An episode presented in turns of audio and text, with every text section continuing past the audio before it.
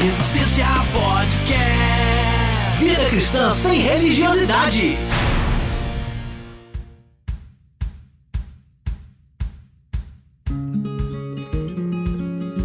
Fala Resistência, episódio de número 55 no ar.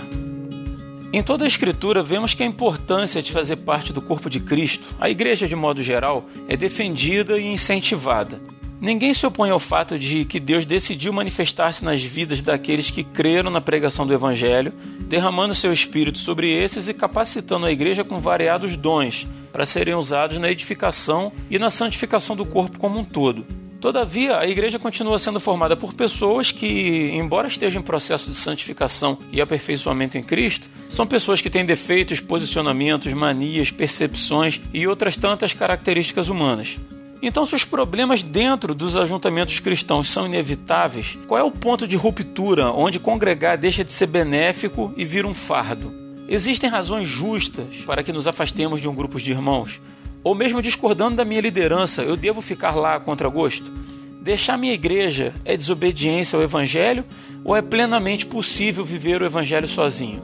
Isso e muito mais nesse episódio. Eu sou Rodrigo Oliveira e acredito que uma boa pergunta que deveríamos nos fazer com frequência é: eu estou naquela igreja ou naquele grupo para servir ou para ser servido? Fala Resistência, aqui é o Luan e alegrei-me quando me disseram vamos à casa do Senhor. Amém. Essa daí é clássica, né? Fala Resistência, aqui é Daniel Oliveira e se você não quer ter problema na igreja que você faz parte, seja membro do grupo de evangelismo.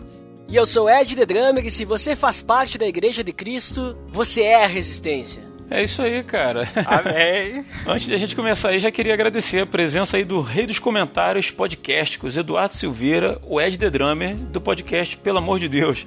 Seja bem-vindo mais uma vez, meu amigo. Muito obrigado pelo convite, é uma honra estar aqui na participando da Resistência, né? Na verdade, eu já sou a Resistência quando eu escuto, né? Então agora, agora quem tá me escutando é a Resistência também. Ó, Tá, tá, tá, tá meio, é tá meio eu entrei confuso aqui, isso aí. É um paradoxo, é um paradoxo.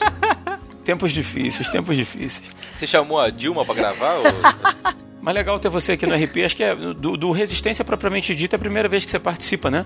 Você tinha participado do RP Off uma vez com a gente. Isso, isso. É, acho que do Resistência foi a primeira vez mesmo. Quem não, quem não escuta o RP Off não me conhece. É verdade. E depois de você começar a convidar o pessoal do Resistência para participar lá do PADD, aí o pessoal falou que já tava pegando mal. Falou, cara, você não vai chamar o Ed? O que que tá acontecendo? Tem que chamar Não, o cara, né, pô? Tem que chamar o cara, tá chamando todo mundo daqui pra lá, né? Daniel e tal, né? Eu já participei algumas vezes. Mas falando sério, é um prazer ter você aqui com a gente. Obrigado, tá? Por ter aceitado o convite. E vamos seguir aí.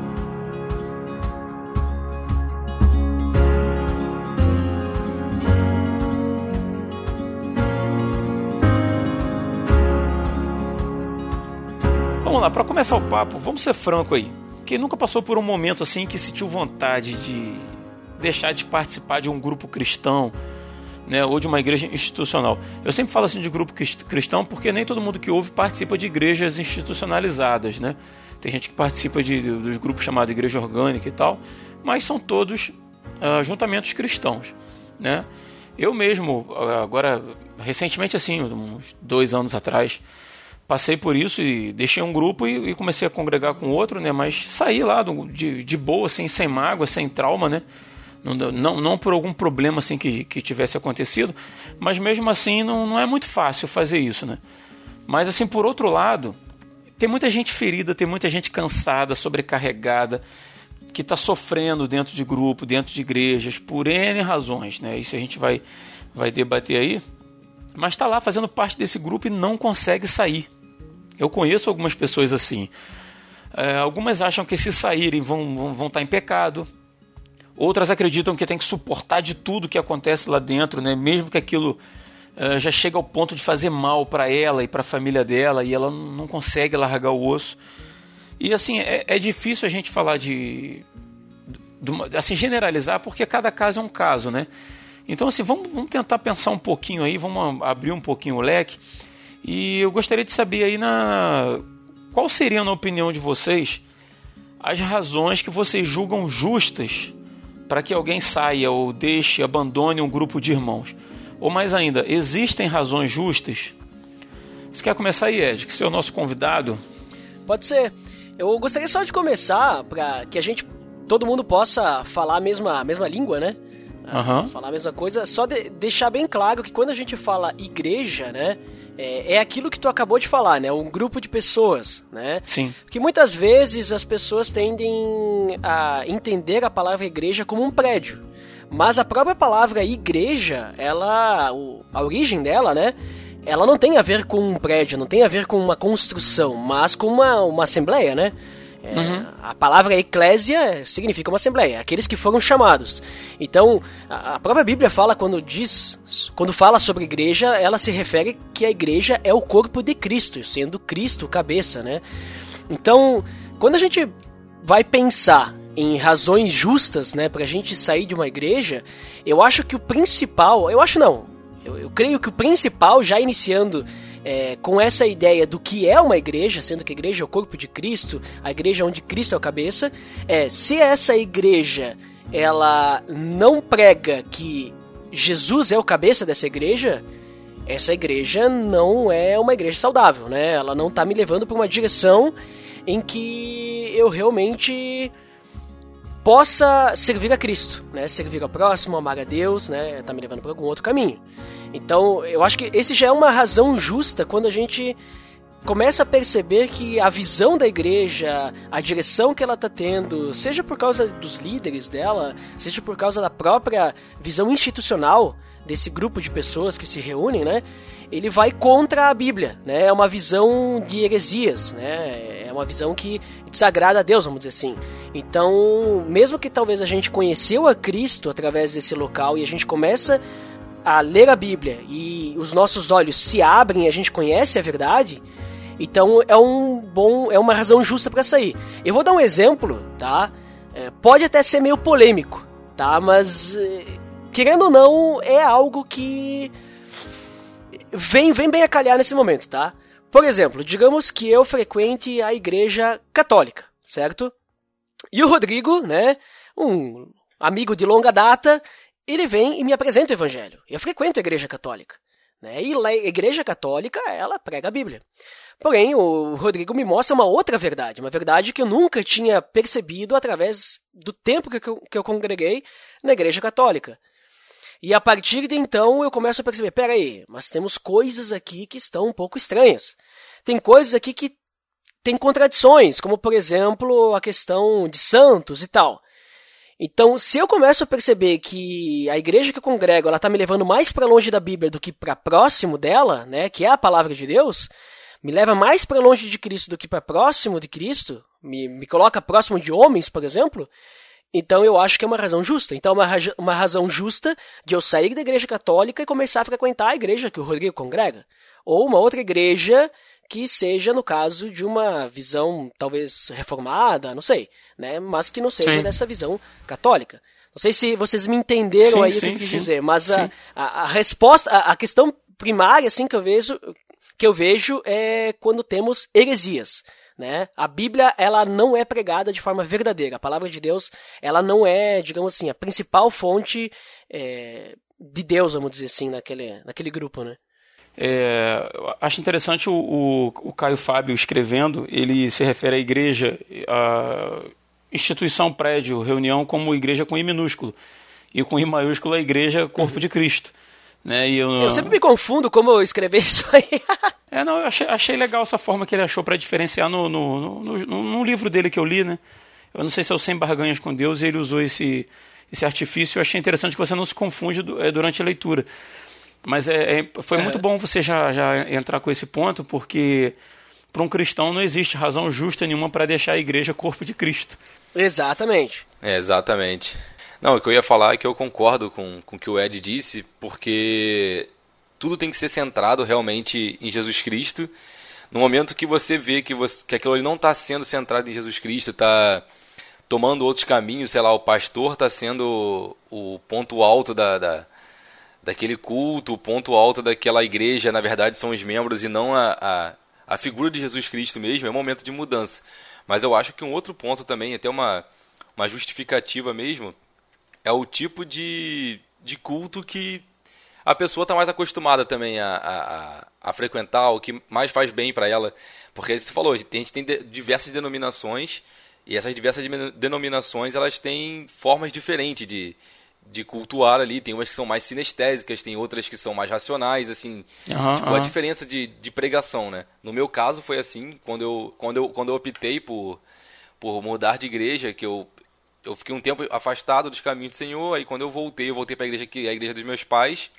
Eu fiquei um tempo ali, mas fui visitando outras igrejas. Quando eu visitei a igreja que hoje atualmente eu sou membro, eu meio que casou assim com o que eu entendia bem assim, o que era a pregação, casou bem com o que eu gostava de de culto e aí eu pedi transferência e fui para lá. Então acho que uma das justificativas também é o estilo de culto, né? Porque tem várias formas. Então o que faz melhor pro uhum. cara é melhor ele estar tá lá, melhor ele, é melhor ele seguir no caminho do Senhor, no que sei lá, faz mais sentido na cabeça dele do que ficar forçando uma situação, né? É, claro que o ponto que o Luan e o, o Ed trouxeram é o essencial, né? A gente vai basear as nossas decisões em relação à igreja na, no ensino, né, no Evangelho de Cristo, que foi repassado por seus apóstolos, e essa é a razão principal de a gente sair ou não. Mas quando o Rodrigo me apresentou essa pauta, e me convocou para estar tá escrevendo, eu pensei muito sobre situações que a gente passa dentro da igreja que às vezes não tem a ver com não que não tenha a ver com o Evangelho de Cristo, né? Porque toda decisão que a gente vai tomar, a gente vai ser respaldado por aquilo que a gente aprendeu em Cristo, né? É, sobre que tipo de posicionamento a gente tem que tomar.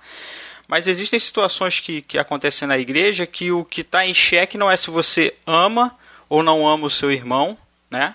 ou se você está desobedecendo ou, ou, obedecendo a palavra de Deus, né? Eu conversava com o Rodrigo sobre a história da, é, da desavença entre o desentendimento, né, entre o apóstolo Paulo e Silas, quando eles eram apóstolos, sobre a decisão em relação a Marcos. E a gente vai ver ali que a decisão foi tomar, que os dois estavam visando o evangelismo da igreja. Ambos queriam o bem da igreja, tanto Paulo quanto, quanto Silas. Só que eles tinham uma, um posicionamento diferente em relação a Marcos, né? Silas, é, Silas queria novamente levar, queria botar Paulo, é, Marcos de novo no caminho e Paulo não queria, porque é, Marcos tinha abandonado eles antes. E aí Paulo, temendo que uma nova atitude ou um, uma repetição dessa atitude de Marcos fosse atrapalhar o trabalho deles. Já Silas achou que ele deveria dar uhum. outra chance. E aí a gente. Olha só que interessante. Porque se a gente for discutir da, essa questão na perspectiva do evangelho, quem é que está certo e quem é que está errado? De certa forma, Silas está dando uma outra chance para Marcos, mas de outra forma, Paulo está preocupado com a integralidade e sucesso dessa obra. E aí, quem, quem é que está certo? E aí eu acho interessante desse texto que eles resolvem se separar, né? Paulo segue com Silas e Barnabé segue com Marcos. A gente vê nesse texto que Paulo ele tinha um posicionamento e Barnabé tinha outro. E cara, isso acontece muito na igreja.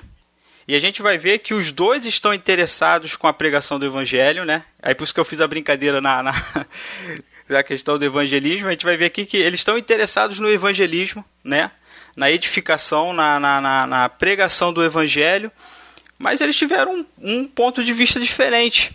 E o que eu acho interessante desse texto é que, diferente do que a gente faz na igreja, na vida cristã, a gente quer impor na goela do outro, né? quer impor a nossa vontade sobre o, sobre o outro. E doa quem doer, ele tem que aceitar o que eu quero. E vice-versa também, né? Outras pessoas vêm e querem impor o pensamento deles. Não, mas é, o que eu quero fazer vai ser o certo. Só que Cara, tanto eu quanto o outro muitas vezes tem o mesmo interesse: a propagação do evangelho e o crescimento da obra. E aí, quando o, se a gente fica discutindo por causa daquele ponto, por causa da, da, daquele ponto, às vezes a gente pode deixar de estar fazendo a obra. E eu vejo nessa, nessa decisão deles, né, a gente normalmente chama né, de decisão salomônica.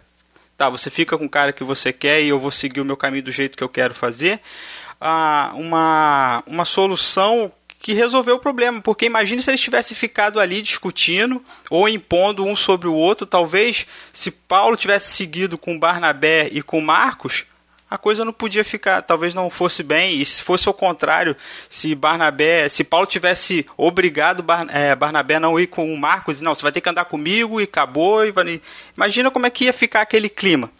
E outra coisa que eu quero acentuar nessa separação deles é que ninguém amaldiçoa ninguém. Nenhum vira pro outro, ó, tu vai quebrar a cara, hein? Tu vai seguir esse caminho aí, ó, te avisei. Tomara que você quebre a cara com o Marcos. Ou você não, você não vê Silas virando para Paulo e falando, ah, vai, seu, seu coração duro, não quer perdoar o rapaz e não sei o que, vai quebrar a cara. E não. Cara, vamos.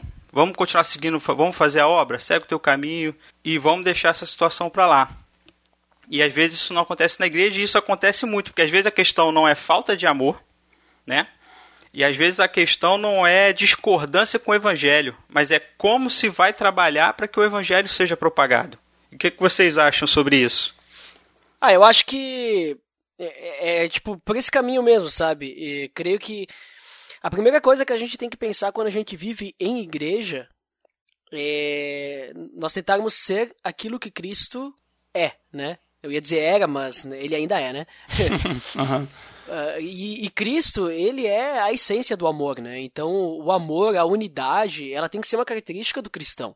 Né? Uhum. Quando a gente lê Efésios 4, a gente vê que Efésios 4 fala sobre a unidade do corpo de Cristo e se fala do corpo todo, né, como uma igreja universal, né, não a igreja universal, mas igreja universal, estou falando no sentido universal mesmo, também temos que ter essa unidade na igreja local, que daí é esse corpo menor, né, esse grupo, né, que se reúne. Então, assim, esse tipo de situação é, em que muitas vezes a gente precisa lidar com as diferenças do outro, nós temos que ter amor, porque a gente não é igual. Né? Às vezes o pessoal faz aquela comparação, ah, a igreja é um hospital, né? E as pessoas lá são doentes, né? Uhum. E de certa forma até é né? Porque todo mundo está com uma doença, só que a gente tem que lembrar também que as pessoas que estão ali são doentes, está chegando novos doentes, mas ao mesmo tempo que elas continuam doentes, elas estão se tornando médicas para cuidar de outros doentes, né? É tipo aqueles hospital lá que é cheio de gente, não tem nem enfermeiro, e aí quando tu vê tem um doente cuidando do outro. É mais ou menos isso. Então nós somos falhos.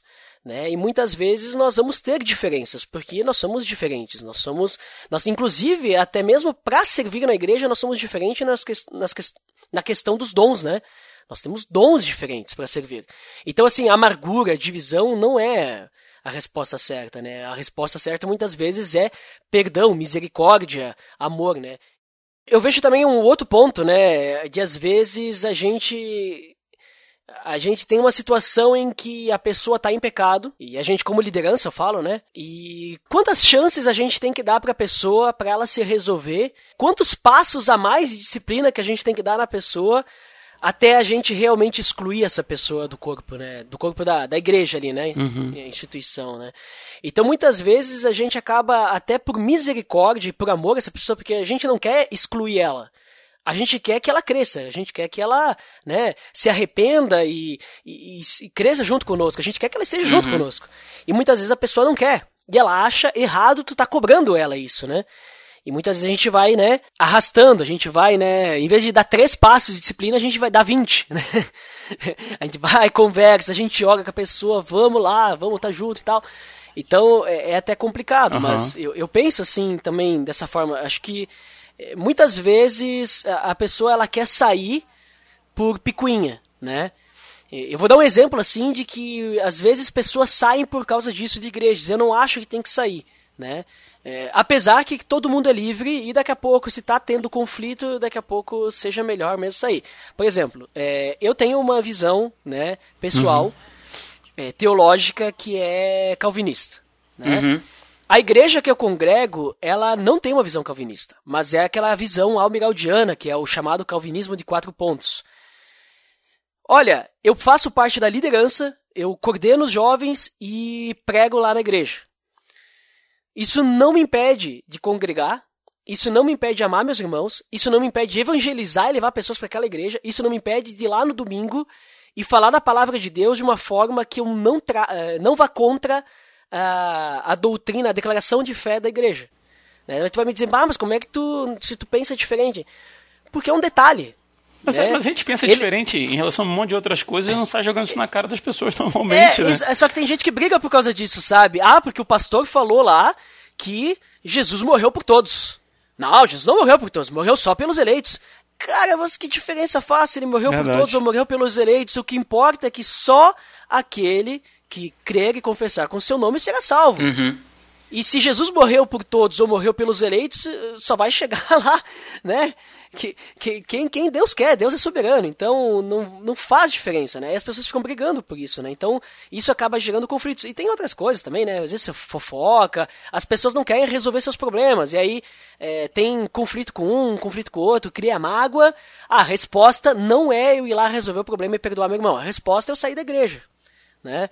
Entende? Então, assim, eu já vi pessoas saindo da con- congregação que eu participo é, por mágoa, né? Aham. De não resolver o problema. A pessoa vai lá e pede pra sair por não resolver o problema, sabe? De não querer é, aceitar que ela tem um problema com outras pessoas e precisa resolver aquilo. E eu acho que isso não é uma é uma opção justa, não não é uma desculpa, ju- não é uma razão justa pra sair de uma igreja, né? Porque daí tu tá saindo com o pecado da igreja, né? E eu acho que o certo é resolver, né? Parece que a pessoa não percebe muitas vezes que o problema é ela. Eu não digo assim que, que o problema é. É. ela e pronto, acabou, mas digo assim, o problema é ela no sentido de dela estar criando um atrito porque muitas vezes ela quer impor sua visão, por exemplo. Aham. Como foi falado aí. E se as pessoas não aceitam a visão dela, ela pega e simplesmente sai com mágoa. É, e, e eu já vi acontecer isso. Sabe? Pessoas que não conseguiam respeitar. A, a igreja é dividida em departamentos normalmente, né? Tem um irmãozinho que vai, o grupo que vai cuidar da obra, o outro que vai cuidar disso, vai cuidar daquilo.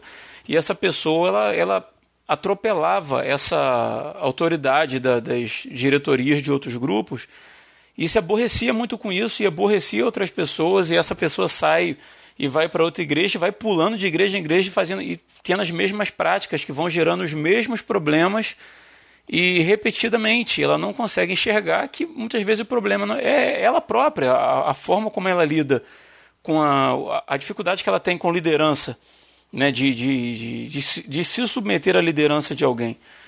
E é complicado porque a pessoa não enxerga, cara. Aham. Ela, ela acha que ela sempre está certa e que o, o erro está sempre nas pessoas e não consegue se, se relacionar. e É uma situação bem complicada, cara. Bem complicada. É, por outro lado, né, concordando com o que o Luan falou antes, é, tem a questão, daqui a pouco, se tem é, questões doutrinárias, teológicas na igreja, que te faz é, ficar desconfortável e tu não consegue agregar naquele corpo por pensar muito diferente, aí eu creio que seja interessante, daqui a pouco, é uma razão justa para trocar e para uma outra congregação. Por exemplo, se eu hoje fosse mudar de cidade é, e eu me convidasse para participar de uma igreja neopentecostal ou uma igreja pentecostal, eu não iria me sentir muito bem ali. Uhum. Né? Porque a minha visão é, é muito diferente, né? Daqui a pouco eu poderia participar algumas vezes e tal, né? Mas eu ia acabar querendo achar alguma outra igreja. Daqui a pouco, assim, se fosse para uma igreja presbiteriana, mesmo que eu não tenha uma visão Pedro Batista, né? É, tudo bem, daqui a pouco ficaria. Ou se isso começasse a me incomodar, daqui a pouco eu acho Aham, que não é o meu lugar aqui, né? Eu acho que, assim, quando tu vai trocar de cidade, trocar de igreja, eu acho que é fácil, é mais fácil, porque daí, a gente vai até comentar depois, que tu, tu tem a possibilidade de escolher, né? Eu acho que o mais complicado é quando é tua primeira igreja, né? Tu foi evangelizado naquela igreja e tu cresceu ali, né? Tu aprendeu ali, né? Tu conheceu a verdade ali. E daí, digamos, começa a pesar, porque, digamos assim, não foi, vamos, entre aspas, né? Não foi uma escolha tua estar naquela igreja, né? As pessoas te convidaram, tu conheceu o evangelho ali e tal. Agora, quando tu vai para uma outra cidade, ou, né, vai trocar de igreja, eu acho que cristão que pula de galho em galho é... não é bom, sabe? Não, não é Eu sadio, acho né? que tu tem que. É, não é sadio. Tu tem que ir numa igreja que tu sabe que vai ter tua visão teológica e tal, porque o resto. O resto é relacionamento. E relacionamento, que eu falei antes, a gente é falho. E se tu não souber lidar com isso, então dobra teu joelho, ora e pede sabedoria pra Deus, né? Pede amor para que ele te dê e tu possa ser mais semelhante a Cristo, porque tá te faltando, né? É, amor, né? Agora, as outras questões, que são questões assim, ah, o pastor e tal, herege, né? tá levando a igreja pra longe de Cristo, esse tipo de coisa, aí tudo bem, né? Aí é, é eu vejo que é uma razão justa, né? Até falando sobre a escolha da igreja, eu morei em Paracambi a vida toda e tal, e aí eu vim para o Rio. Quando eu vim para o Rio, eu senti muita falta da, da, da minha igreja de Paracambi, e eu fiquei procurando, assim, um tempão a igreja que fosse mais parecida com a minha igreja de Paracambi. Aí eu fiquei pedindo indicação com a galera, tipo, cara, pô, você conhece alguma igreja aqui pelo centro? Conhece uma igreja tipo, na Zona Sul? Alguma coisa assim que fosse mais parecido? Até o momento que eu encontrei a, a igreja Fluminense, que é aqui no centro do Rio, acho que é foi a primeira igreja, não sei se foi do Brasil, que teve um culto em língua portuguesa, alguma coisa assim e tal. E ela é vinculada à congregacional, que é a igreja que eu faço parte. Então, tipo, é total, é muito igual. É muito igual o que eu tinha em Paracambi. O que não tem são as pessoas que eu tinha em Paracambi. Mas, assim, o culto em si é a mesma coisa. E foi, assim, um fator decisivo. Por isso que eu bati nessa tecla. Fator, fator decisivo para eu, eu, ir nessa igreja e continuar frequentando foi o tipo de pregação, o tipo de doutrina. Isso acho que faz uhum. com que a pessoa não, não queira se mudar dali. E assim, geralmente o cara que está muito tempo na igreja, ele vai meio que dando chances, né? Ele, assim, mesmo que ele tenha alguma justificativa para sair daquela igreja, alguma coisa aconteceu de errado, sei lá, um pastor tá, tá errando e tal, ele meio que vai assim, não, cara, vai, vai melhorar, vai melhorar e vai, vai meio que levando até a hora que ou melhora mesmo ou fica insuportável, ele tem que sair. É, aconteceu isso na congregacional, eu não estava lá na igreja na época, eu estava afastado, mas aconteceu isso, tipo assim, teve um pastor que a igreja era muito lotada. Eu lembro quando eu era moleque na igreja, tinha dois cultos à noite no domingo. Tinha culto tipo de 6 às 8 e tinha outro, sei lá, de 8 e meia até 10 e pouca, porque era muita gente. O culto era muita gente. E quando eu voltei para a igreja, tipo, hoje em dia a igreja deve ter, sei lá, uns 200, 300 membros. E é um culto de domingo à noite que não tá cheio nunca, tá ligado? Fica cheio, sei lá, em Santa Ceia. E tirando Santa Ceia, não tá tão cheia a igreja. Fica um normal. Número, um, é um número normal, normal assim. Tipo, não, não eu tô falando que é algumas é igrejas ser assim, né? Uhum. É, a Santa Ceia, o culto da Santa Ceia é o mais disputado. Né? aí e aí outra coisa também que assim, voltando até uma parte lá que o Ed falou sobre sobre conflitos e tudo mais. Eu lembro quando a Ana, a minha esposa, estava começando a, a, a, ir à igreja e tal. Ela nunca tinha tido uma base de, de igreja e tudo mais. E eu comecei a levá-la numa igreja. Tinha uma igreja que era pequenininha e tinha poucos membros, até para não ser um negócio muito, muito grande, assim, para ela ir se acostumando com igreja e tudo mais.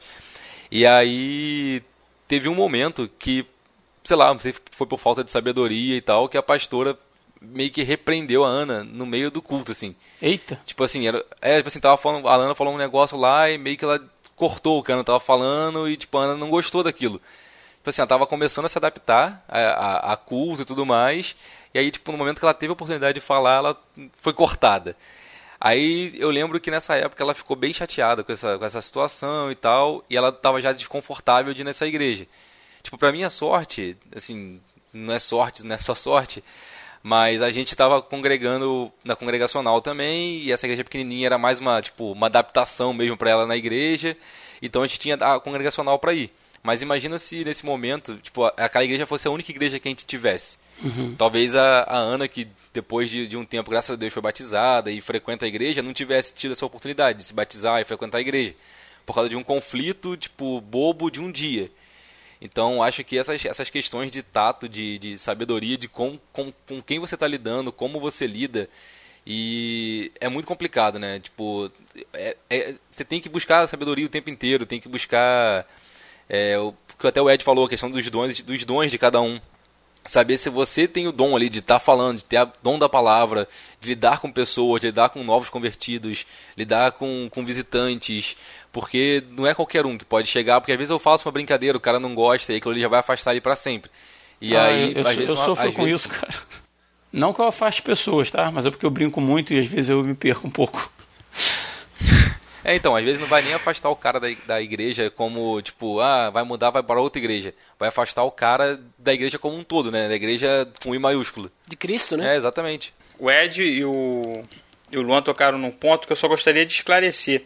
Que nas igrejas evangélicas, é, a gente está falando aqui de doutrina e não sei o que, mas tem pelo menos três pontos que uma igreja presbiteriana, uma Assembleia de Deus, uma Nazareno, uma congregacional concordam entre si. E os demais pontos são questões interpretativas, mas não são os pontos essenciais da fé cristã, né? Que a gente está falando aqui, ah, mas pô, cada um tem uma doutrina, cada um tem não sei o quê, mas é, uhum. nós concordamos naquilo que são os pontos essenciais para o cristianismo, que seria a trindade, a salvação pela graça, né, a exclusividade de Cristo, né, da obra de Cristo na salvação e a escritura como inspiração de Deus, né, como algo inspirado por Deus. Esses três pontos, essas todas essas igrejas aqui que eu citei concordam. O que a gente vai. É, não é que a gente vai discordar, mas que a gente vai debater vai ser a questão de dons espirituais, escatologia, né, o estudo do livro de Apocalipse, né, a interpretação sobre o milênio, a tribulação, arrebatamento da igreja, não sei o que. A gente tem um RP sobre isso lá, bem antigo, é só procurar aí na, na, na playlist do, do, do, RP. Mas esses três. Ed, por favor. Link no post! Muito obrigado. Muito bom. então, mas nesses três pontos nós concordamos. Os demais pontos não são aqueles pontos essenciais da vida cristã que vão fazer a diferença sobre a nossa salvação, sobre o nosso relacionamento com Cristo e até sobre o nosso relacionamento com a igreja, né? Mas já os outros três, se a gente discorda da Trindade, ou discorda da Escritura, ou discorda da salvação pela graça, né, como obra de Cristo e não como obra do homem, aí a gente já vai ter um problema. E aí a gente vai entrar no ponto aí que o Ed falou. Já vamos partir para a questão da heresia, porque a gente vai achar que, que não é isso que a Escritura ensina, não foi isso que Jesus ensinou, não foi isso que os apóstolos é, passaram para a igreja, e não foi isso que, no que eles registraram na Bíblia, ficou, ficou explicado por eles. Então, esses são os três pontos essenciais que a igreja evangélica, é, como um todo, aceita. Os outros demais pontos não são essenciais. Só isso que eu gostaria de, de esclarecer aí. Tem mais um ponto aí que eu acho que toda igreja concorda, acho que é um consenso entre as igrejas, que é que o Thales Roberto vacilou feio. Não? Eu deu, acho. Deu uma titubeada. É, é. é porque ele lançou a Bíblia dele, não foi? Também. Tá, mas é por isso então que o pastor Lucinho disse hum. que a gente tem que cheirar a Bíblia, porque ela é inspirada, é isso? Ai, meu Deus. Tá. Deixaram a bola quicando aí? Meu Deus. Essa hora aí. Vamos fazer um bloco só de vacilos. Fazer um. Dar um programa. Dar um programa só sobre vacilos.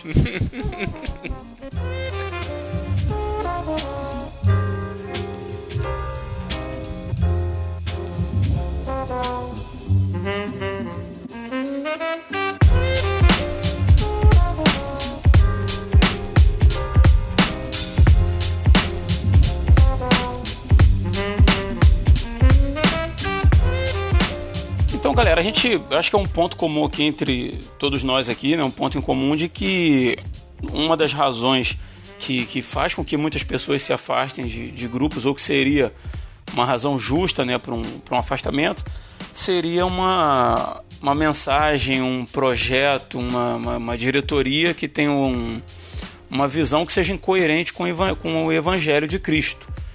Né? Talvez isso seria uma razão justa para que o ouvinte deixe de participar de, de algum grupo ou igreja. A heresia, né? Como falou Daniel, a heresia sendo pregada. É, eu conheço algumas pessoas, como eu já disse, né, que sofrem é, exatamente por essas razões, mas que acreditam que se elas saírem desses locais, elas vão estar se colocando debaixo de alguma maldição, ou vão estar uh, agindo contra um ungido do Senhor, ou que vão ser tratados como rebelde. A questão da preocupação né, de, de como que as pessoas vão ver a partir daquele momento que elas saírem e tal. Eu queria que vocês falassem um pouquinho sobre isso, como, como o ouvinte lidar com isso e se realmente é inevitável que ele saia de um lugar que ele reconheça que realmente o que está sendo pregado ali é heresia, cara. É incoerente com, com o Evangelho de Cristo, como eu falei antes. Então, acredito que primeiro passo, né, para qualquer decisão da, das nossas vidas mesmo, o cara tem que orar. Então ele tem que orar bastante, procurar, buscar sabedoria. E se, assim, o cara estiver lendo a palavra, cara, ele vai entender o que aquilo ali está sendo ou não sendo de acordo com o que é pregado na palavra de Deus. E então, no momento que ele se alimenta, no momento que ele tem um contato frequente ali com Deus, que ele ore e peça sabedoria e tudo mais, ele vai saber que é o momento de de sair daquela igreja, não é o momento de sair daquela igreja, Eu acho que é interessante também que ele tente conversar. Por exemplo, se ele tá achando que, que o culto não tá sendo de acordo com o que deveria ser, sei lá. Pô, não tá seguindo a Bíblia direito. Cara, vai conversar com o pastor. Eu acho que é, antes de qualquer decisão do cara chegar e só querer sair da igreja, às vezes eu acho que é interessante conversar com o pastor também. Porque às vezes o pastor mesmo, nessa conversa que ele vai ter, possa ser o ponto de mudança também, na, na igreja como um todo. Então é interessante ele buscar as lideranças da igreja para conversar. Às vezes, se o cara for jovem, procurar o líder dos jovens para conversar sobre isso, ao invés de escalar direto para o pastor da igreja, já conversar com o líder de jovem dele, já conversar com, com amigos mais próximos, ver se está todo mundo naquela mesma, naquela mesma sintonia, porque às vezes o cara mesmo está interpretando errado uma coisa porque ele ouviu uma vez uma coisa errada e aí já está começando a achar chifre em cavalo toda hora e às vezes nem é. Então é interessante, eu acho que esse diálogo entre não só entre ele e Deus na oração, entre ele e as lideranças, mas entre ele e os amigos assim que estão próximos, estão ouvindo a mesma coisa que ele. Talvez isso faça diferença na hora de decidir, né, se vai sair ou não, se aquilo está sendo certo ou não. Eu acho que passa muito por, por diálogo como um todo, né? Luan, quando eu fui da igreja do Pastor Maluco, que eu já não vou citar o nome dele, mas eu já falei algumas. Pastor é, Maluco. Não, eu já usei essa referência em outros episódios. Aqui, que aqui em casa eu e minha esposa a gente se referiu, ah, lá na igreja do Pastor Maluco e tal. E, assim, eu saí por uma, como eu já disse também, por uma questão de, de manipulação, uma, umas paradas sinistras que estavam acontecendo. Mas a minha primeira percepção, assim, de que alguma coisa estava errada naquele lugar, antes de eu saber das questões de manipulações e tal, de. Enfim, foi a questão da, da pregação do evangelho. Eu vi que, algum, que o que estava sendo pregado ali, o cara já não usava mais a Bíblia para pregar, as mensagens eram praticamente autoajuda e não se falava do evangelho, não havia confrontação com o pecado.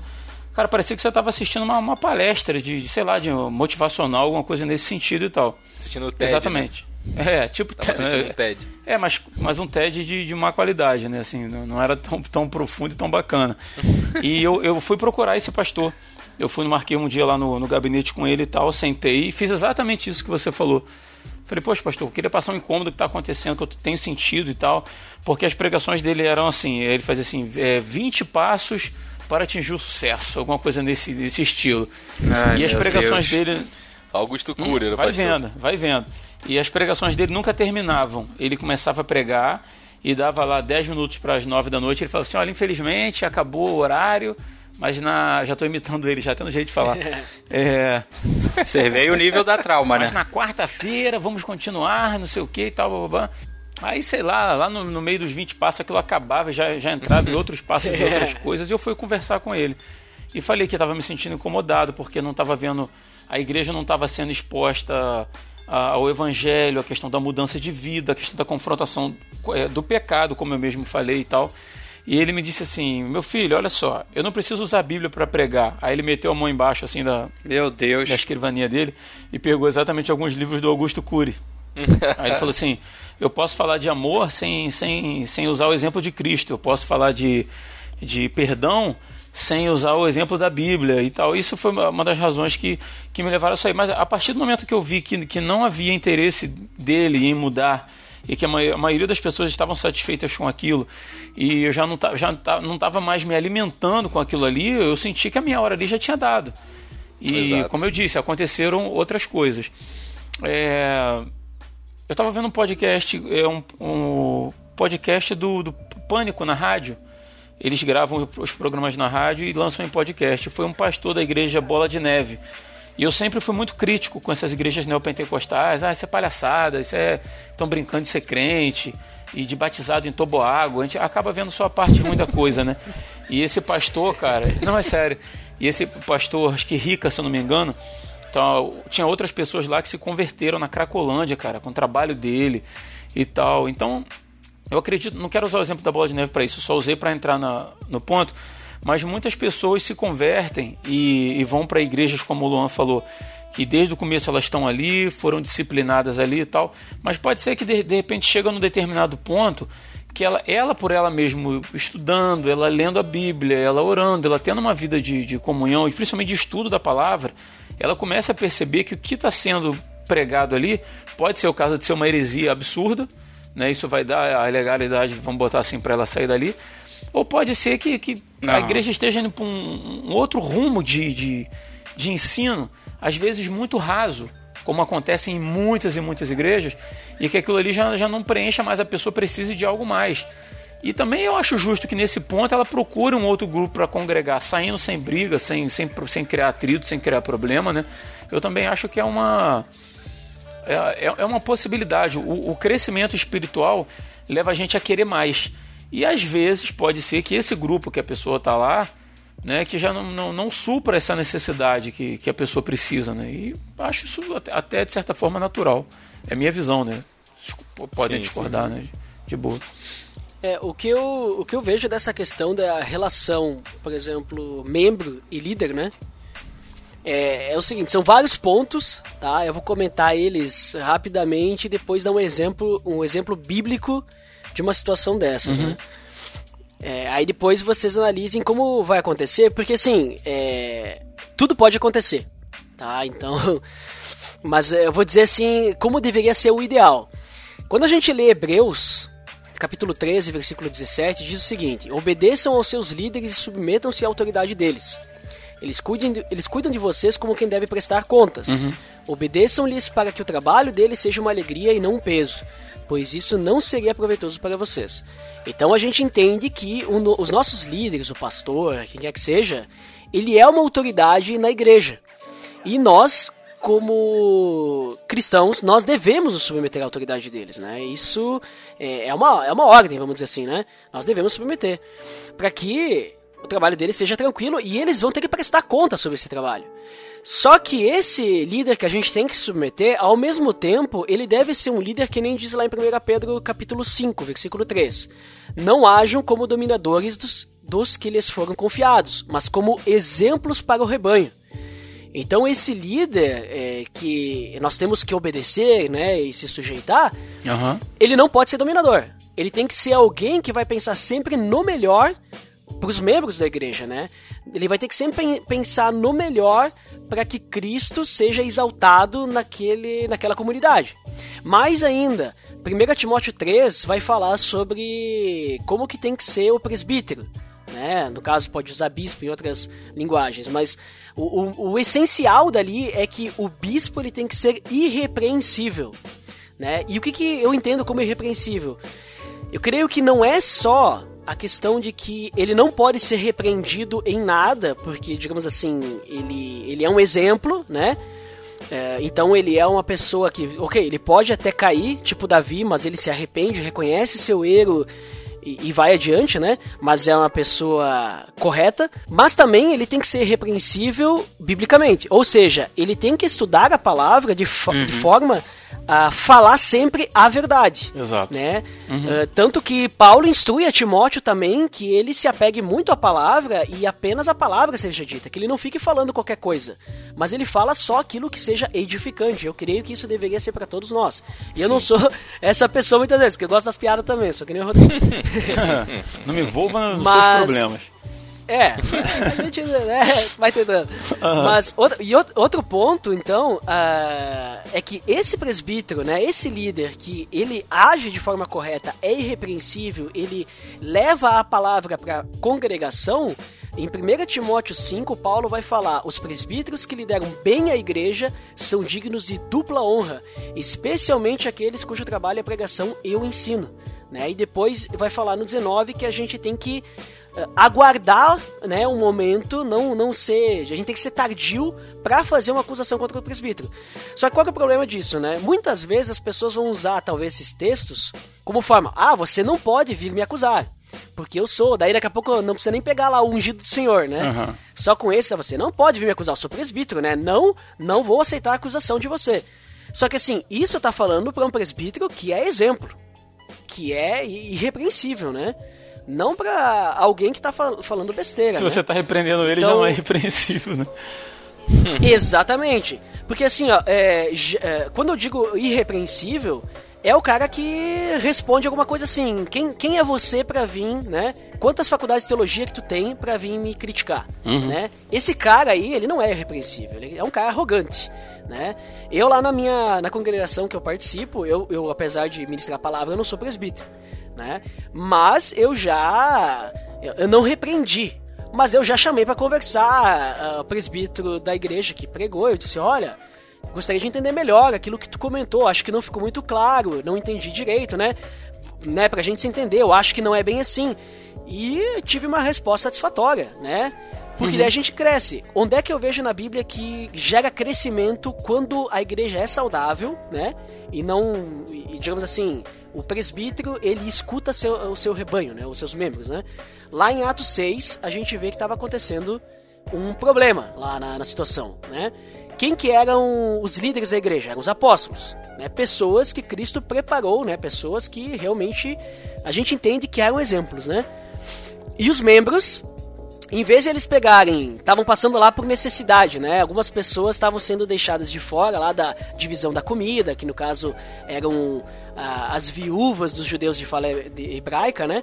É, que tavam, não estavam recebendo distribuição diária do alimento, em vez de elas pegarem, ah, nós vamos agora largar aqui essa comunidade, nós vamos embora porque nós estamos sendo deixados de lado, vamos começar a fofocar com todo mundo aqui, ah, porque tu viu como é que é, nós estamos sendo deixados de lado, só porque eles, só porque eles são o, os, os, os bonitinhos, né, os judeus de fala hebraica, nós que somos de fala grega, né, que são os helenistas, né, eles estão deixando a gente de lado, né, e tal, não sei o que. Não, simplesmente foram lá reclamar, disseram, olha, não tá muito certo, a gente tá sendo esquecida aqui, nós somos viúvas e tal. Aí o que, que os discípulos fizeram? Bah, a gente tá muito preocupado aqui com, com a palavra e a gente tá deixando de fazer outras coisas. Vamos levantar, então, pessoas, os diáconos, no caso ali, né, que aparece, para cuidar disso. O que, que, que isso gerou? Gerou crescimento. Né? Eles melhoraram o ministério porque, uh, em vez de ficarem espalhando fofoca e ficar causando divisão, foram lá e falaram: olha, não estamos gostando da forma como está aqui porque estamos vendo que não está sendo saudável. Eles levaram a situação para resolver. Né? Só que percebam, não é uma coisa assim. É, não foram lá reclamar, ah, porque o irmãozinho lá falou mal de mim. Uhum. Não, não é uma questão assim. Eles estavam falando, olha, nós estamos passando fome, tá? Então era algo era algo, tipo assim. Bem sério, né? Uhum. Era algo básico, né? Entendeu? Então, a mesma coisa. Eu chego lá pro meu pastor, eu digo: olha, é, eu, acho, eu acredito que a tua pregação, a gente não está sendo alimentado da palavra. Né? Temos como melhorar isso? Será que a gente pode fazer alguma coisa diferente daqui a pouco, né? Eu acho que assim, a gente não tem que chegar criticando, a gente tem que chegar né, fazendo uma crítica construtiva, né? A gente uhum. tem que chegar assim dando até opções de melhoramento, né? Eu acho que assim, muitas vezes a gente quer chegar é, meio ríspido e a pessoa ela já levanta uma barreira e. É verdade. Uhum. E aí dificulta muito mais, aí cria uma intriga, e quando a gente vê, a gente se afasta do corpo, a gente às vezes até cria mágoas de igreja e não cai pra igreja nenhuma, que eu já vejo muitas pessoas passando por isso também, né? Não querem mais. Ah, porque lá eu tive problemas com o pastor e todo pastor é igual, né? Mas não é assim. Né? Não é assim. Então, eu acho Verdade. que a gente tem que analisar esses pontos e também sempre ter muito amor quando a gente vai conversar, não é repreender, mas conversar com um líder né? Conversar, dizer, olha, podemos melhorar assim, o que, que tu acha? Temos percebido isso, é uma necessidade que a gente vê na igreja, o que, que tu acha? Né? Eu acho que a liderança ela tem que ter os ouvidos abertos para as suas ovelhas, né? Porque, querendo ou não, essas ovelhas não são deles, né? São de Cristo. E depois eles vão ser cobrados. Com certeza. Ah, se eu tivesse ouvido essa palavra tua antes, quando eu fui, tive, quando eu fui lá no Pastor Maluco, teria levado, né? Se ele tá usando Augusto Cury, né? Poderia ter levado um livro do Mike Murdock para ele, alguma coisa assim, para ele melhorar, né, cara? buscar, buscar um caminho de excelência. Ó, daqui a pouco pega então esses livros aí e embasa com algum versículo bíblico, né? É, mesmo assim, o cara basear a pregação em Augusto Curry é complicado, né? É bem complicado. bem complicado. Quer falar aí, Dan? É o é, é o que tem acontecido, cara. É... Eu não sei porque que eu pergunto se você quer falar, Daniel. Você sempre quer falar. sempre quer falar, né, Daniel? No dia que o Daniel fala, é, não, eu... não, não, eles falaram tudo que eu queria falar, tem alguma coisa errada. Estou satisfeito. Eu falei que ia ser rápido, acabei me alongando demais. Eu peço até perdão pra vocês aí. não, cara, que isso. Texto que o Ed citou aí da, da questão das viúvas, também no Velho Testamento aconteceu algo parecido, né? As por causa do casamento levirato lá, né, da, da, das, das mulheres que perdiam seus maridos, né? E tinha a questão da, da terra prometida, da terra que deveria ser dos seus descendentes. Elas foram levar essa questão para Moisés também. Eu falei, ah, Moisés, se a gente casar com, com homens e mulheres, da, com homens de outras tribos, a nossa. É, lá, hein, cara. Pô, que treta, hein? Pelo que, é que você tá pregando aí, casar com homens e mulheres, foi isso mesmo? É, vai dar treta. Mas se, se nós nos. se nós nos tá casarmos com homens de outras tribos, a, nossa, a herança da nossa tribo vai se perder. E Moisés vai. É, aceita o conselho delas e, real- e coloca o assunto em discussão lá e tenta resolver o problema de modo satisfatório. Uhum. Então, não é porque a gente está dentro de uma comunidade e não é porque nós temos uma liderança que nós não temos voz. Uhum. Até porque o Espírito Santo também está em nós, né? E às vezes o, a nossa liderança, os nossos pastores, os nossos líderes podem, podem realmente estar passando num- por um momento de, de, de frieza espiritual ou talvez estão se deslumbrando com. Às vezes acontece, né? As lideranças se deslumbram com métodos e, e inovações que o pessoal às vezes tenta trazer para a igreja, para a igreja crescer, para crescimento e acaba sacrificando a palavra. E se a gente percebe que a palavra de Deus está sendo sacrificada e que, pô, meu pastor não era assim e ele mudou totalmente o posicionamento dele, é bom a gente chegar lá, até porque a gente está zelando pela vida espiritual dele. Pô, pastor, o senhor nunca, o senhor nunca pregou desse jeito? O que está acontecendo? O senhor, o senhor- um tempo atrás o senhor era contra esse tipo de, de, de postura e agora o senhor está adotando ela? O que está acontecendo? E, Amor a ele e ao resto da igreja também, né? isso. E isso é bom, cara. Porque é aquela parada, quando.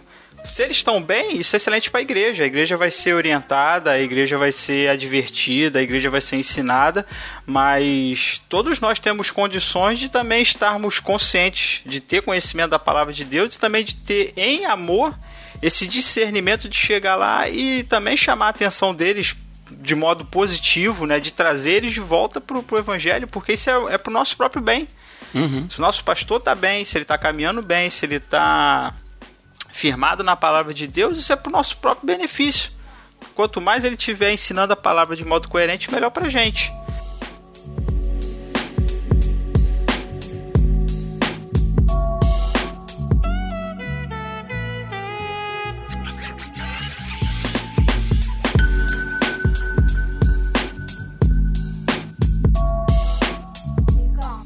Nesse último ponto a gente vai falar sobre a necessidade de se congregar. A gente vem falando sobre os problemas nas igrejas, sair ou não sair, mas a gente não pode deixar de ressaltar um ponto importante. O evangelho não é para ser vivido sozinho.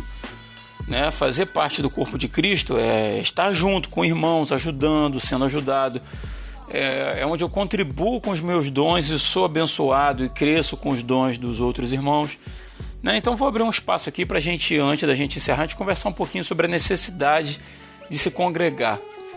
Por que é tão necessário caminhar junto com os outros? Né? Vamos falar um pouquinho sobre isso e a, a, a questão da, da boa congregação, né? de se congregar em grupos saudáveis. Para o ouvinte que está aí com a gente, ele, ele, ele perceber no grupo que ele está ou no grupo que ele está procurando quais são as características de, de corpos saudáveis para congregar e por que congregar. Então, eu gostaria de começar esse ponto com uma história que eu conto toda vez que eu vou tratar sobre essa importância de nós estarmos como é uma história que, que, que tem a ver com o Rodrigo. Vê lá o que você vai falar aí, cara. Não, mas é um, é um exemplo. É, uma, é, um, é um bom exemplo. Do... É um bom exemplo. Eu, é, primeiro eu vou contar uma historinha para depois chegar no ponto relacionado ao evangelho sobre isso. Uhum. Uma vez o Rodrigo, acho que ele foi num estádio de futebol, assistiu um jogo, uma partida do Vasco, o Rodrigo é Vascaíno. Ora hum, tamo aí. aí. Tamo é... Saudações. é brincadeira. E eu, eu lembro que o, que o, Rodrigo contaram para mim, ou o Rodrigo mesmo contou, que ele tava no, na, na arquibancada, o time do Vasco fez um gol. E um rapaz que não, que o Rodrigo nunca viu, não sabia quem era, mas que estava ali, abraçou o Rodrigo e começou a pular porque ele era vascaíno também. E essa pequena ilustração eu acho interessante que o que leva as pessoas para um estádio de futebol, elas têm o mesmo afeto e o mesmo amor pela, pela, por, pelo mesmo time. E eu acho interessante que fez o rapaz abraçar o Rodrigo. O Rodrigo era um torcedor do mesmo time dele. Ele nunca viu o Rodrigo, não sabia quem era, foi lá e abraçou ele e ficou feliz. Eu acho interessante que nós temos algo muito maior do que o amor por um time de futebol, a afeição por um time de futebol. Nós temos a salvação em Cristo Jesus. E eu acho que isso, era, isso é o motivo mais importante que nós temos para querer andar junto e abraçar aqueles que, que compartilham dessa mesma fé, que compartilham dessa mesma salvação, que foram alcançados por, por essa mesma graça. Uhum. E eu acho que é, é um primeiro primeiro ponto essencial. Se nós compartilhamos a mesma fé e o mesmo amor por Jesus Cristo, como é que a gente não, não vai ter esse desejo de estar junto com aqueles que foram alcançados por esse mesmo sentimento, que foram alcançados por essa mesma salvação, né? Uhum.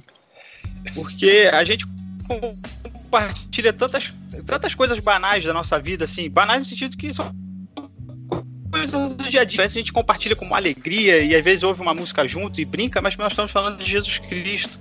E esse é o maior presente, o, a, o maior bem né, que nós temos é a salvação em Cristo, de, de sermos nova criatura em Deus. Então, para mim, esse já é um motivo essencial de nós querermos estar juntos, porque primeiro existem pessoas que foram amadas por Deus e que desejam ser, é, que foram alcançadas por Ele. Então, como é que eu posso amar a Deus e não desejo estar com aquele que foi alcançado por, por essa mesma graça? Né?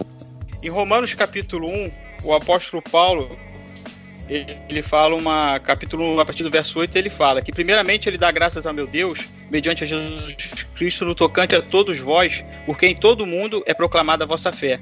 Porque Deus, a quem sirve meu espírito no evangelho de seu filho, é minha testemunha de como incessantemente faço menção de vós. Em todas as minhas orações, suplicando que em algum tempo, pela vontade de Deus, se me ofereça boa ocasião de visitar-vos, porque muito desejo ver-vos, a fim de repartir convosco algum dom espiritual, para que sejais confirmados, para que em vossa companhia reciprocamente nos portemos por intermédio da fé mútua, vossa e minha. Quer dizer, o apóstolo Paulo está aqui escrevendo para a igreja que ele tem um imenso desejo de encontrar os romanos e compartilhar aquilo que ele tem, mas também de receber dos seus irmãos romanos aquilo que, aquilo que, ele, aquilo que eles também têm, que é o amor, que é o afeto, que é essa sabedoria e que são os dons espirituais que todos nós recebemos. Então, eu acho que partindo desse prisma, é, é, o primeiro passo essencial. Por que queremos estar juntos? Primeiro, que nós compartilhamos a mesma salvação. Uhum. Segundo, porque Deus nos capacitou através do seu Espírito e nós temos muito a dar e acrescentarmos a sabedoria de Cristo. Nós temos o Evangelho de Cristo, nós temos as bênçãos de Cristo, nós temos Cristo agindo através de nós. Então, é, para mim, não falta razão para não querer estar junto. É, até para continuar no assunto sobre Paulo, né? Paulo também nos ensina que pra gente não abandonar a congregação, né? Como é costume de alguns. Então, tipo, esse conselho era válido, sei lá, dois mil anos atrás. Imagina hoje em dia, na sociedade que a gente vive. E até tem uma ilustração também que, que mostra bem, o que ajuda a entender basicamente isso que é aquela questão da brasa, né? A brasa quando sai do fogo, ela permanece acesa por pouco tempo, vai se esfriando e apaga. Mas se ela estiver junto ali da, do, do fogareiro, ela vai acabar continuando acesa por mais tempo. E é mais ou menos a gente numa congregação. No momento que a gente vai se afastando, a gente vai, vai se apagando, vai esfriando e já era. Mas se a gente estiver numa igreja, a gente vai se manter, vai se manter aquecido ainda. E até para corroborar aquela questão você falou, né? Para não falar sobre igreja, só o templo físico ali. É, Jesus fala que onde estiver dois ou três, o nome dele já está no meio deles. Então, não necessariamente precisa ter uma igreja com. É, Luan, e, o, e, e, e para além disso, os meus dons são para edificação do corpo, cara. Então, assim, a partir do momento que eu decido não, não estar com ninguém, caminhando com ninguém, em igreja, em grupo, em nada, em lugar nenhum, eu decido por conta própria de que os dons que Deus me deu cara, não servem para nada, não vão ser usados para nada, vão ser enterrados, né, cara? São inúteis, é, é perigoso isso. Agregando também o que vocês comentaram aí, é, Paulo e Romanos, é, Romanos 12 eu também acho um texto interessante, falando sobre como foi citado Romanos o, o início, né? É, não se mudar ao padrão do mundo, mas ser um sacrifício vivo e tal. Ele vai falar também da questão dos dons e tudo mais. E ele fala dessa questão que nós é, somos é, nós somos membros de um corpo, né? E ele vai falar sobre a questão dos dons, e cada membro tá ligado ao outro. Né? Então, assim como um corpo tem os seus ligamentos, tem tudo que conecta né, um, uma parte, a outra parte, né, tá, digamos assim, a gente não tem uma mão levitando do lado do nosso braço, né? Ela está conectada ao braço, né? O braço está conectado ao torso, né? A cabeça ao pescoço e ao torso também, sabe? Então, da mesma forma, nós precisamos uns dos outros para nós crescermos. Aquele texto que eu falei de Efésios também, é, diz que o corpo cresce e edifica-se a si mesmo à medida que cada parte realiza sua função. Então, nós somos importantes no corpo de Cristo. E isso na igreja universal, né? Tipo, o corpo todo, mas na igreja local também. Né? E esse crescimento, eu não penso que é um crescimento meramente numérico, mas é um crescimento em maturidade, porque é, quando, quando Paulo escreve aquele capítulo 4 de Efésios, ele está falando sobre é, a gente atingir a estatura de Cristo. E a estatura de Cristo não é nós sermos muitos para, sei lá, estarmos gigantes para estar. Tá não, é a estatura de Cristo, o nível de maturidade, o nível de santidade, de amor e tudo mais. Então, assim. É, ninguém consegue ser mais semelhante a Cristo, ser mais cristão, se não conviver uma igreja. Né? Talvez eu possa estar sendo polêmico fazer essa afirmação, mas é o que eu entendo que a Bíblia fala. Né? Nós precisamos uns dos outros para crescermos, mesmo que talvez a gente tenha conflitos, mas é esses conflitos que nos fazem perseverarmos na provação, desenvolvermos sabedoria, orarmos, nos aproximarmos de Deus para termos mais amor e sermos moldados conforme o caráter de Cristo, né? que não se deixava levar por qualquer coisinha. Né? Cristo, ele ele tinha o real caráter aprovado. E nós também temos que crescer para termos o caráter aprovado, né? Então, eu vejo dessa forma. Além de que, né, se a gente parar para analisar, até mesmo se você for um missionário, né, que na realidade evangelizar é a missão de todo cristão, né? Uhum, Mas Jesus na grande comissão, ele diz: "Vão, façam discípulos, né, batizando e ensinando-os a obedecer a tudo que lhes ordenei".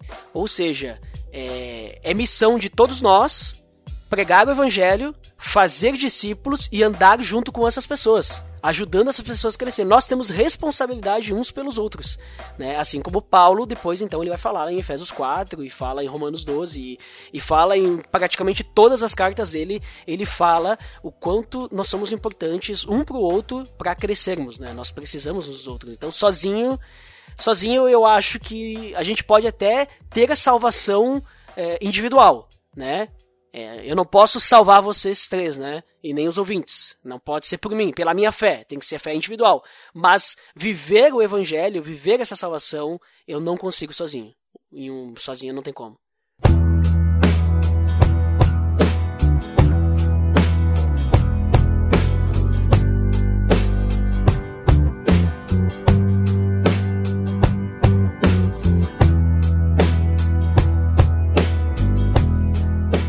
Então é isso, galera. Eu queria agradecer a presença de cada um de vocês e deixar aqui, antes da gente encerrar, um espacinho aí para as famigeradas considerações finais, agradecimentos, merchan. Agora temos podcasters participando hoje aí com a gente.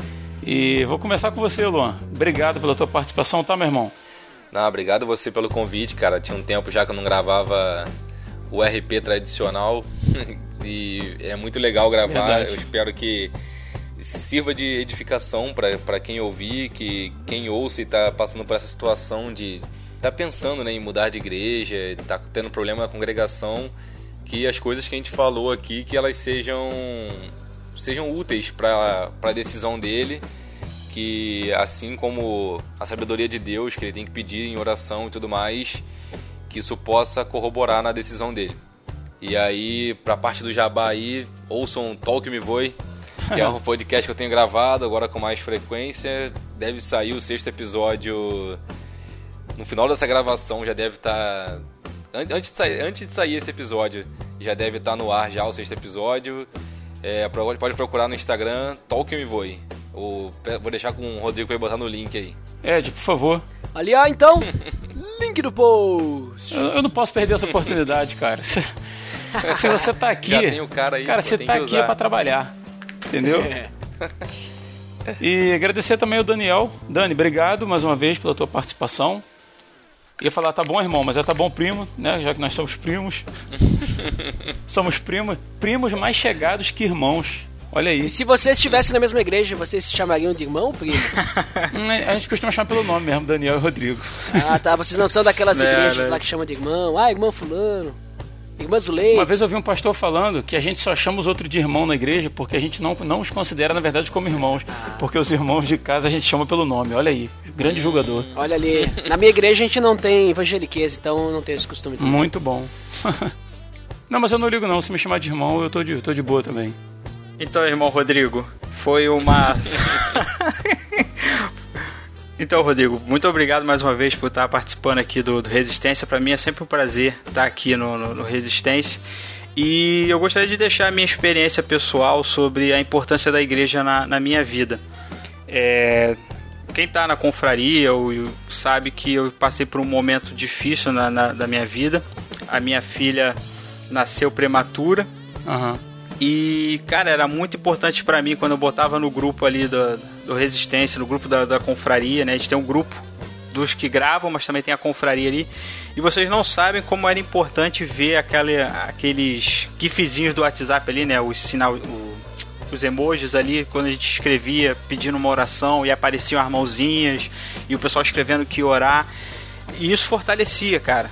Isso. A gente saber que a gente não está sozinho, que tem um- uma galera que nos ama, que realmente está preocupada com a gente, que não é uma. Que pra mim não era. Não, não, pra mim se- sempre soou como verdade. Quem tava ali realmente, eu sempre criei que estavam orando por mim, que estavam orando pela minha vida, pela vida da minha esposa, pela vida da minha filha. E isso me fortalecia. E a minha igreja também orou bastante. Uma igreja que eu fiz parte quando eu era mais jovem também, orando incessantemente. E esse é o corpo de Cristo, cara. A gente saber que a gente pode contar, saber que existem pessoas que nos amam de verdade. E eu deixo isso, que a igreja, quando ela está alicerçada e ela está guiada no caminho de Cristo, como Paulo diz, ela tem um fim proveitoso. E ela serve tanto para disciplinar, tanto para edificar, tanto para ensinar, mas também para principalmente nos amar. E eu me senti amado pela confraria do Resistência Podcast, senti amado pela minha igreja, a Igreja Presbiteriana Rocha Eterna, pela minha ex-igreja, segunda igreja presbiteriana, e me senti amado por todos que estiveram orando por mim. E para mim isso é ser igreja, e fica aqui a minha gratidão e a minha ilustração. E pra fechar aí, meu grande amigo Ed The Drummer, Eduardo Silveira, deixa seu agradecimento aí, cara, sua, suas considerações finais e faz o merchan do teu podcast pra galera que não te conhece ainda, que não te ouviu ainda aqui no RP, porque você não estava antes aqui no RP, só estava lá no off, para que possa te achar também e, e assinar lá e fazer parte do, do Pelo Amor de Deus podcast. Fala aí, Ed. Não, primeiramente, muito obrigado, muito legal gravar com vocês. Também é muito legal gravar com vocês quando vocês vêm lá no PDD, né? Sempre muito legal. Bacana. É, e é, para consideração final, assim, o que eu finalmente considero é que não deixe com que qualquer coisinha, né? Qualquer probleminha que seja probleminha humano, né? Te afaste do corpo de Cristo. Verdade. Quando eu digo te afaste do corpo de Cristo, não é só é, só a igreja local ali, né? Porque querendo ou não, se tu começar a se afastar da igreja local, tu vai estar te afastando do corpo de Cristo porque tu está se afastando das pessoas. Por causa de problema com pessoas. Né? Então, quando é problema com pessoas, tente orar, tente resolver esse problema, né? E daqui a pouco conversa com um discipulador, algum amigo, alguma pessoa que tu considera madura na fé, pede alguma orientação, evite utilizar essa conversa para fofocar contra aquela outra pessoa, mas peça uma orientação para resolver esse problema, sabe? É, mesmo que daqui a pouco tu não seja a pessoa errada, né? Daqui a pouco alguém te ofendeu, né? Tu não, não, não foi tu que fez alguma coisa errada, mas se, se aquilo te magoou, te ofendeu, peça orientação como tu poder conversar com essa pessoa para dizer para ela, olha, você me ofendeu, né? E eu quero te perdoar. Né? Obviamente tem que ter o perdão antes de tudo, né? É, Aham. Porque senão não adianta conversar sem perdoar que só vai causar mais atrito.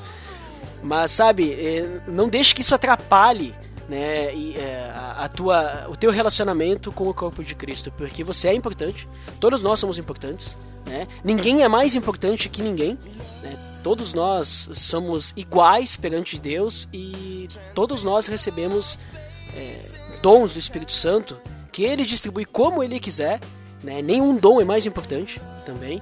Ele distribui como ele quiser para que o corpo seja edificado. Então, assim, nós precisamos nos envolver, nós precisamos estar unidos, né?